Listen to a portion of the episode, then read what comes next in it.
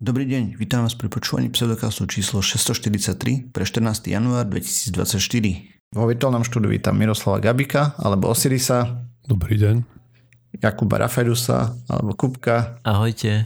A ja som Radoslav Lasatý alebo Martin. Čaute. Sme podcast do vedia a skepticizme, vedie sa nevenujeme profesionálne, takže ak nájdete nejaké nepresnosti, nezrovnalosti, píšte na kontakt za náš pseudokaz.sk, my sa opravíme, doplníme v jednej z nasledujúcich častí. No. Ako ste sa mali? Unavene, unavene, brutálne. Neviem, čím to je, či tým novým Ja rokom. viem presne, čím to je, lebo sa do noci hrajem v poslednej dobe. Á, ok, no tak to môj problém nie je. Čo sa hraš? Uh, Guardians of Galaxy. To není film? Bolo na Epiku zadarmo, hra, Aha.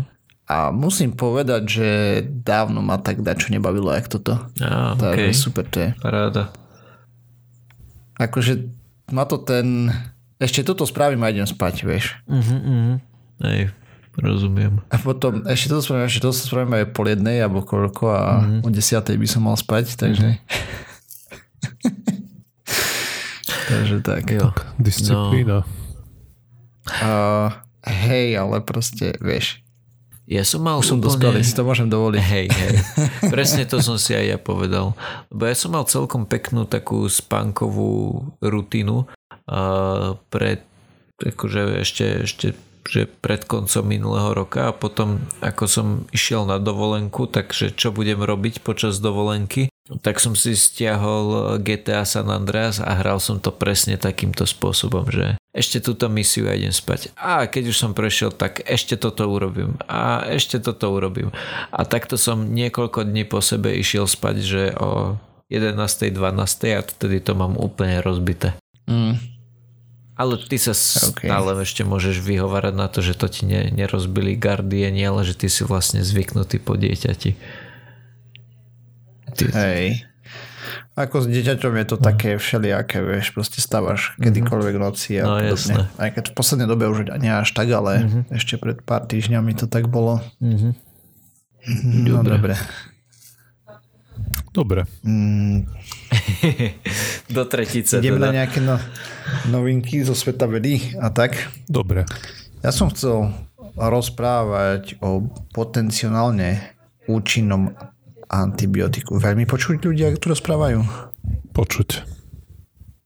Dobre, tak rozprávajte zatiaľ niekto iný a ja dám svoju tému neskôr.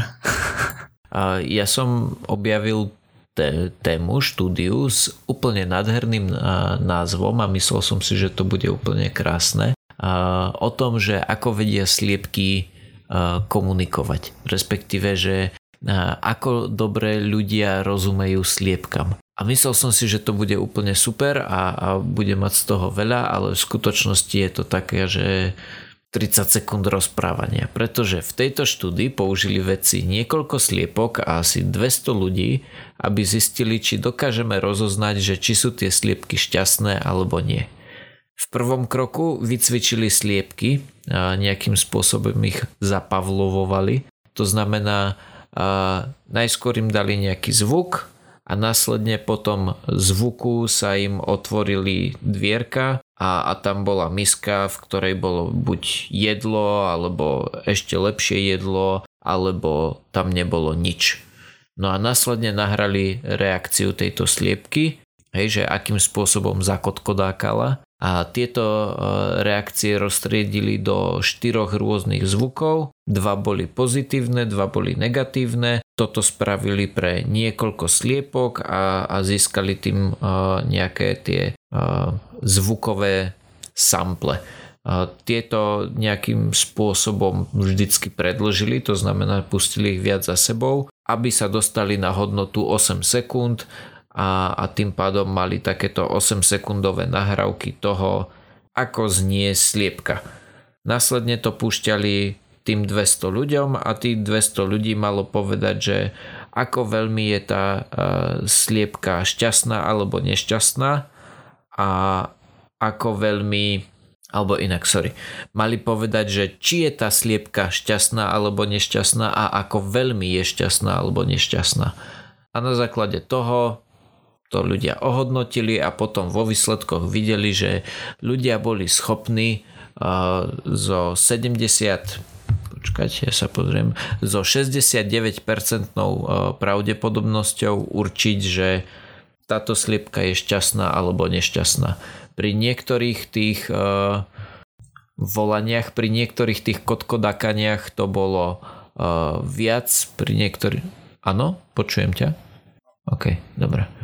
Uh, pri niektorých tých kodkodákaniach to bolo viac, to znamená 73%, pri niektorých to bolo menej, 61%, ale plus minus okolo tých 70% sa pohybujeme, že boli ľudia schopní určiť, že ako, ako, ako šťastne alebo nešťastne tá, tá sliepka kotkodákala. No.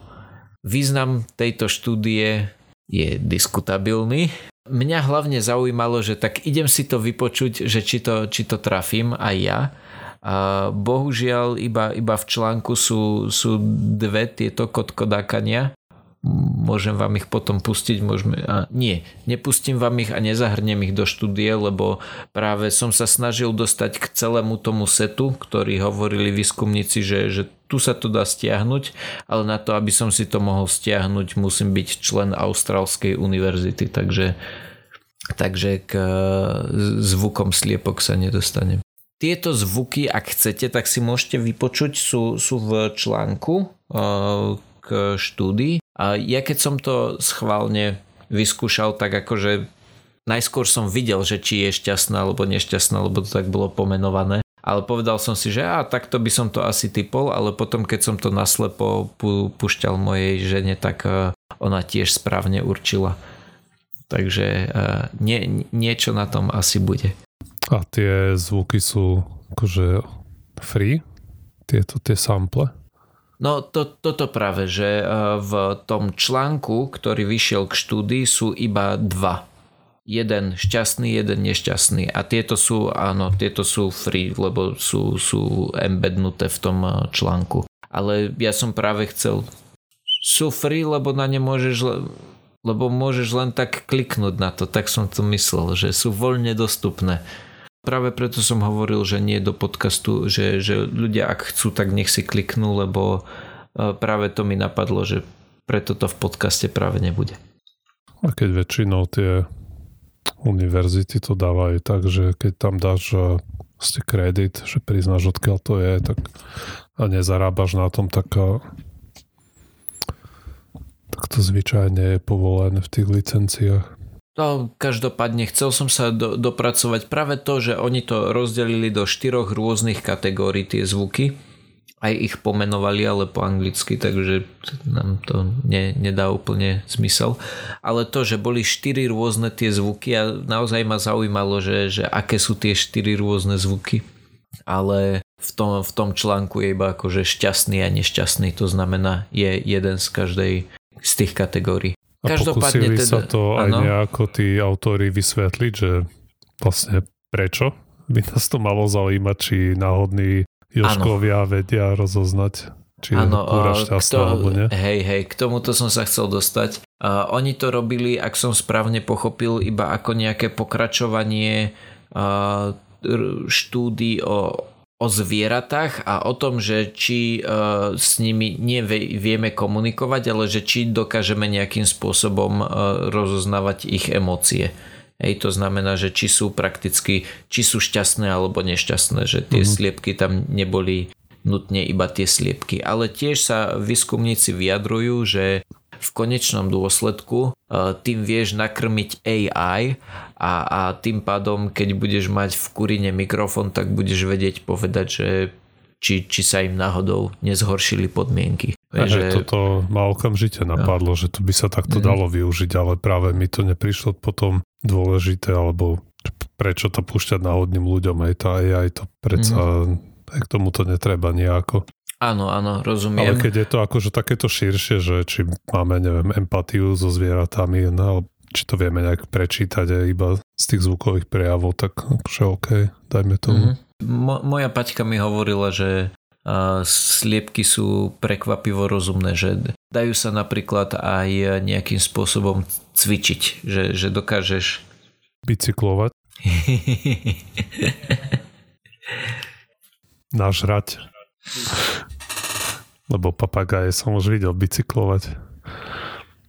Aj sliepka mala vedieť. Hmm. No a mňa skôr zaujíma Osiris, ty, ty neplánuješ sliepky? Ty, ty máš predsa veľký dvor. Nie, nie.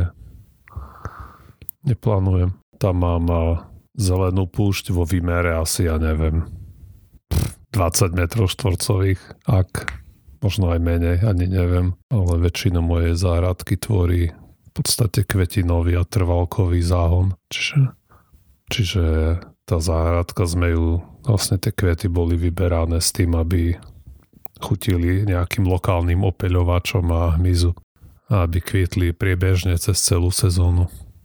No a nechcel by si tých 20 metrov štvorcových práve vymeniť za, za kurín?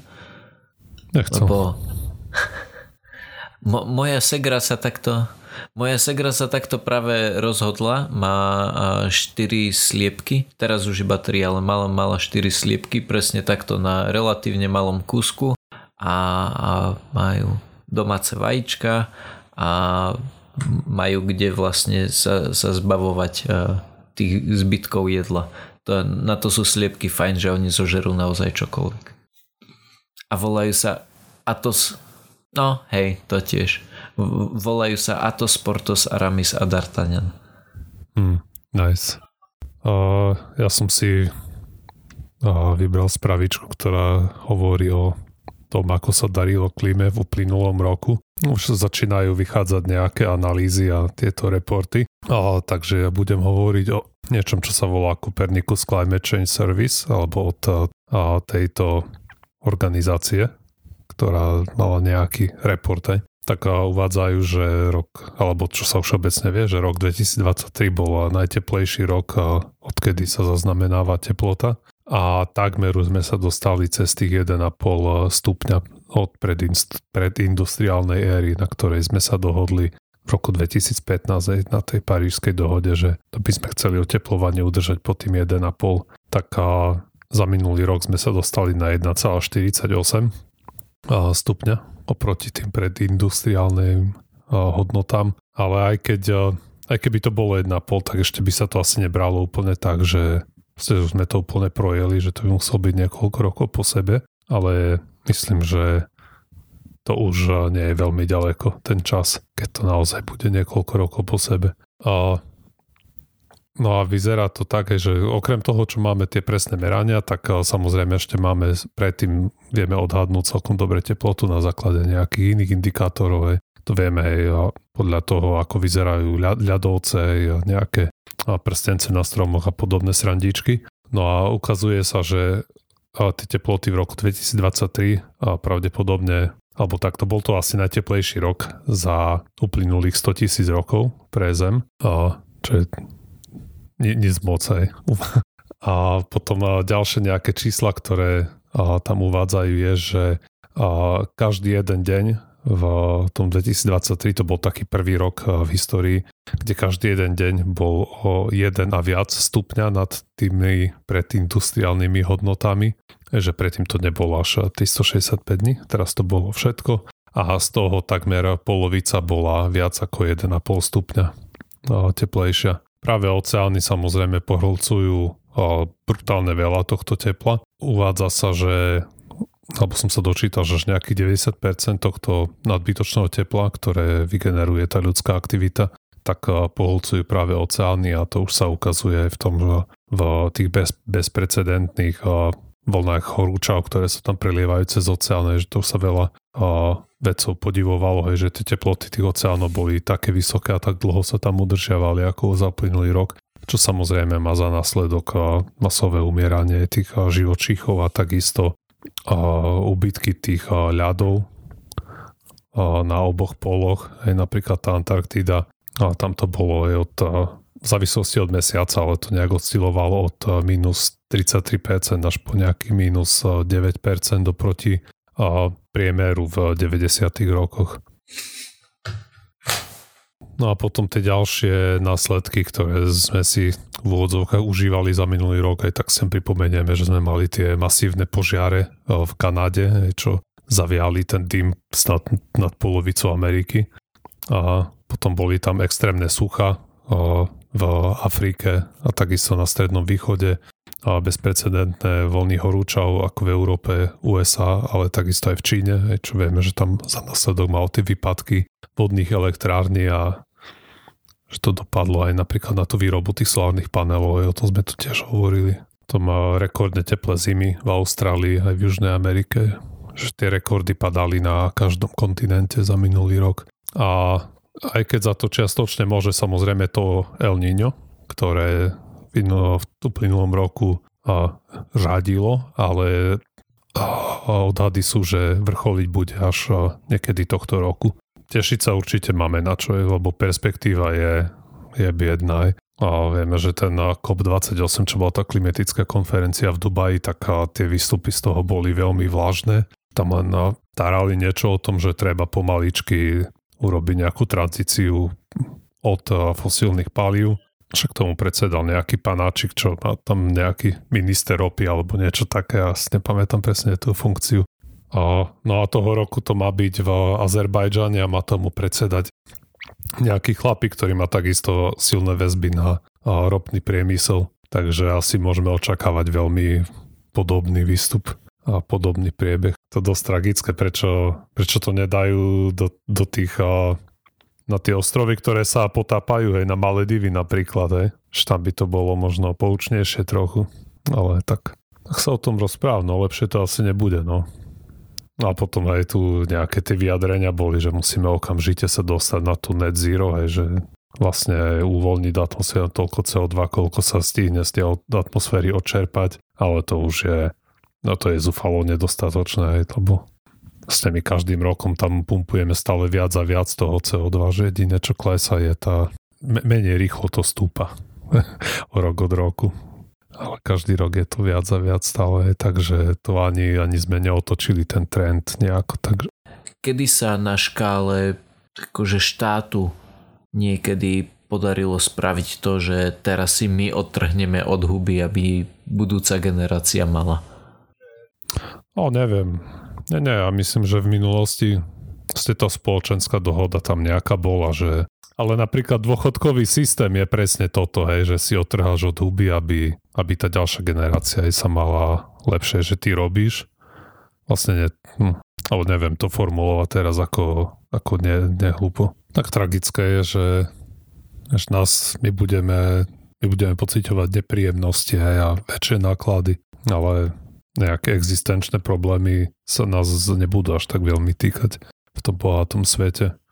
Budú, budú horúčaví, aj bude drahota, budú, bude veľké pnutie hej, kvôli imigrantom a no ešte ďaleko väčšie ako je teraz a aj tie náklady na tie prírodné ste výkyvy, aj tie budú veľké, ale existenčne sa nás to až tak veľmi nedotkne ako tých ľudí, ktorí žijú okolo rovníku. A keď sme sa boli plaviť na jazere Koman, to je v Albánsku a tam krásne vidno, na, tam, to je vlastne to je obko, obkolesené takými skalami veľkými, aj také v kaňone to je to jazero a na tých skalách je tam brutálne vidno dobre, hej, že okolko tá voda klesla. Vidno je to všade, hej, ale tam som si to a, tak prvýkrát proste nejak uvedomil, že tam mi to docváklo. OK.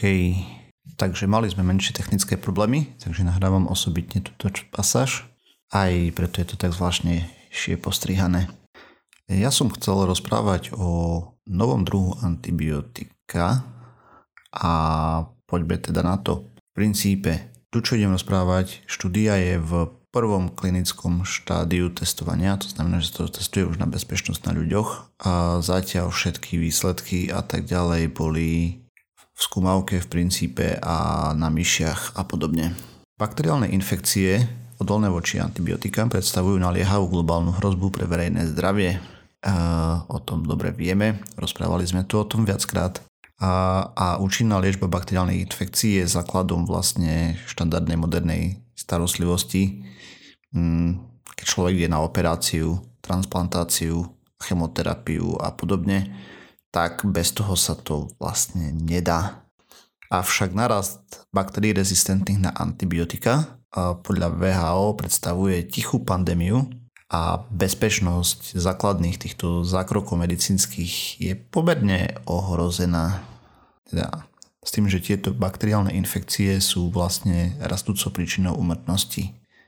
Špecificky sa rezistencia nahromadila medzi gram, negatívnymi patogénmi, to sú tie, čo majú dve bunkové steny a vlastne VHO a CDC a podobne sa snažili zosúľadiť globálne úsilie, a kde a tým pádom kategorizovali antimikrobiálne rezistentné patogény, pre ktoré sú naliehavo potrebné nové antibiotika a ktoré predstavujú najväčšiu hrozbu pre ľudské zdravie. A baktéria A. baumani, ktorá je odolná voči antibiotikám, sa objavila ako prvý kritický patogén VHO a naliehavá hrozba pre CDC. Baumani sa vyskytuje najčastejšie ako komplex tzv.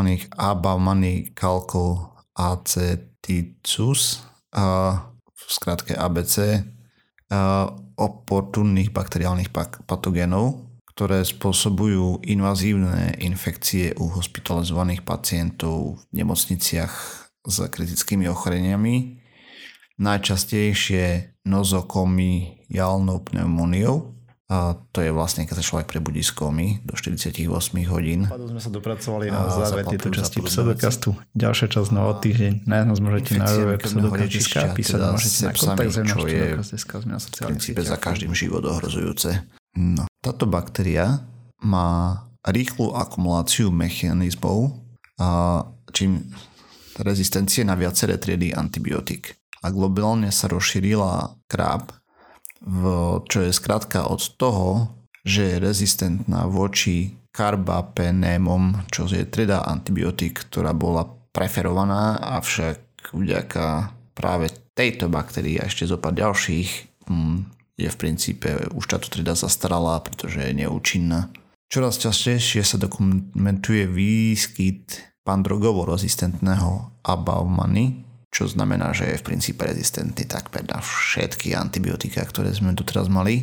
A ja som pozeral nejaké prednášky z UPŠky, kde pán doktor vlastne popisoval, že čo robiť aj v prípade, že sa načetne nejaká infekcia alebo podobne po operácii alebo po tom, ako sa pacient prebral z komy a to sú koktejly dvoch, troch, štyroch antibiotík rôznych dokopy a tak, aby proste sa predišlo masívnym komplikáciám.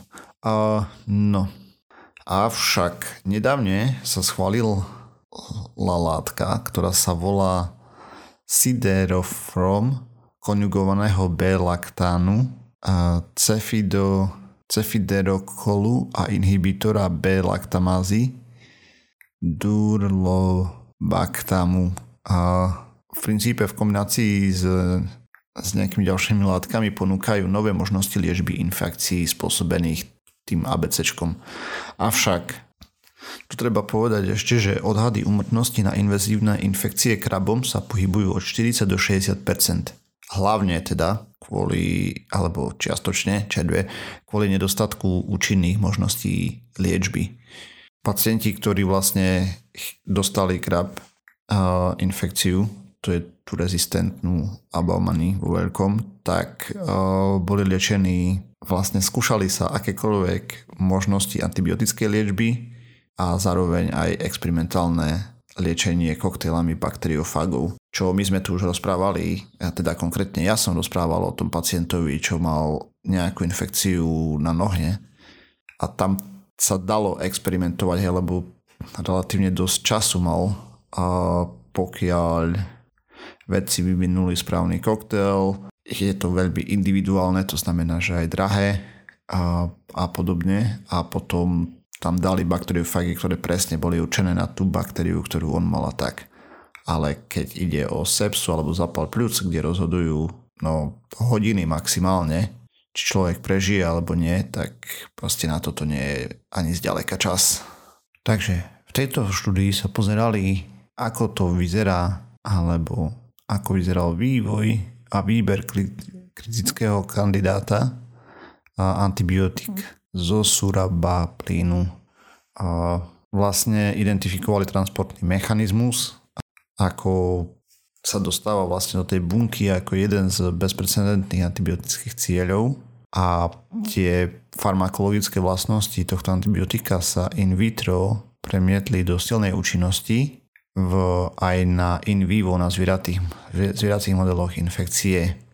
Vrátane infekcií spôsobených abamany odolnými, odolnými voči všetkým plus minus antibiotikám.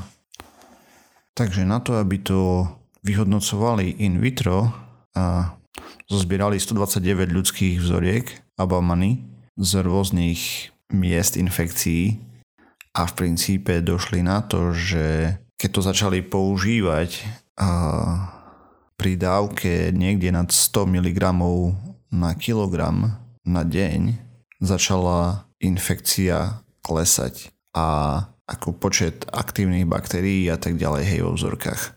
Až do stavu, keď pri 360 mg na deň ten počet klesol pod schopnosti detekcie respektíve nie pod schopnosti, ale pod limit, kedy ho ešte považujú za prítomný.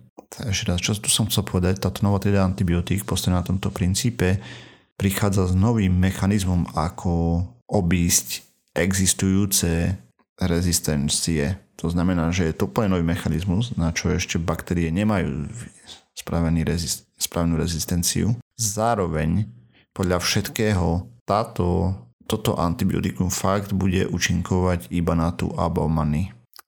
Tam ona sa nejak špeciálne ukladá v bunke prechádzaním cez tú dvojitú stenu, či čo proste magia medicínska v úvodzovkách.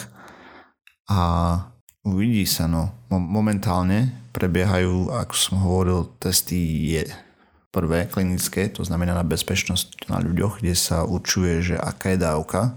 A ak všetko dobre dopadne, tak bude mať medicína pomerne slušné antibiotikum, minimálne na túto rezistenciu. Ešte je tam kopec ďalších kandidátov, ktoré spôsobujú brutálne problémy v nemocniciach, takže toto je len jeden z prvých. Hej. Jedna vec, ktorá jednoznačne z toho bola vidieť, že proste tá, to blo- blokovanie rastu tej baktérii bolo 100% v tých testoch, čo je super. No a toľko z mojej strany. Tým pádom sme sa dopracovali na záver tejto časti pseudokastu. Ďalšia časť znova o týždeň. Nájsť nás môžete na www.pseudokast.sk, písať nám môžete na kontakt zavinač pseudokast.sk a sme na sociálnych sieťach, Facebooku, Twitteri, na YouTube, iTunes, Spotify, všetky možné nemožné podcastové agregáty. A nás chcete podporiť, lajkujte, zdieľajte a čaute o týždeň. Čau. Ahojte.